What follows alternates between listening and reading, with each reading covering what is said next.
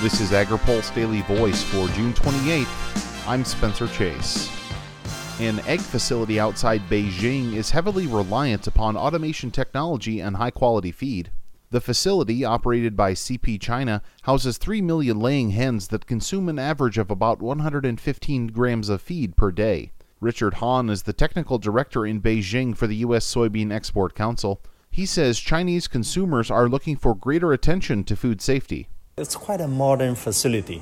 On this side, there are 3 million layer hens on site, just one side, all highly automated, and uh, they paid greater attention to food security and egg quality.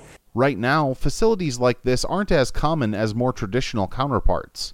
But Han says more companies are considering the technological approach. More egg uh, layer companies are planning to more modernize the uh, facilities and expand the size. And this one is highly automated, as uh, you can see that it's uh, checking birds by robots. And this is to reduce the human contact with the birds and also uh, reduce the disturbance of human enter the uh, facility. Han says U.S. corn and soybean meal has proven beneficial for the companies looking to get the most out of their feed.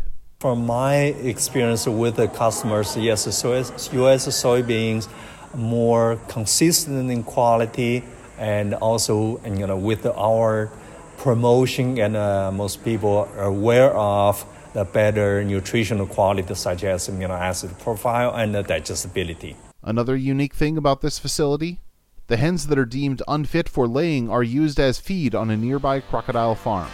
Reporting for AgriPulse, I'm Spencer Chase. Bye.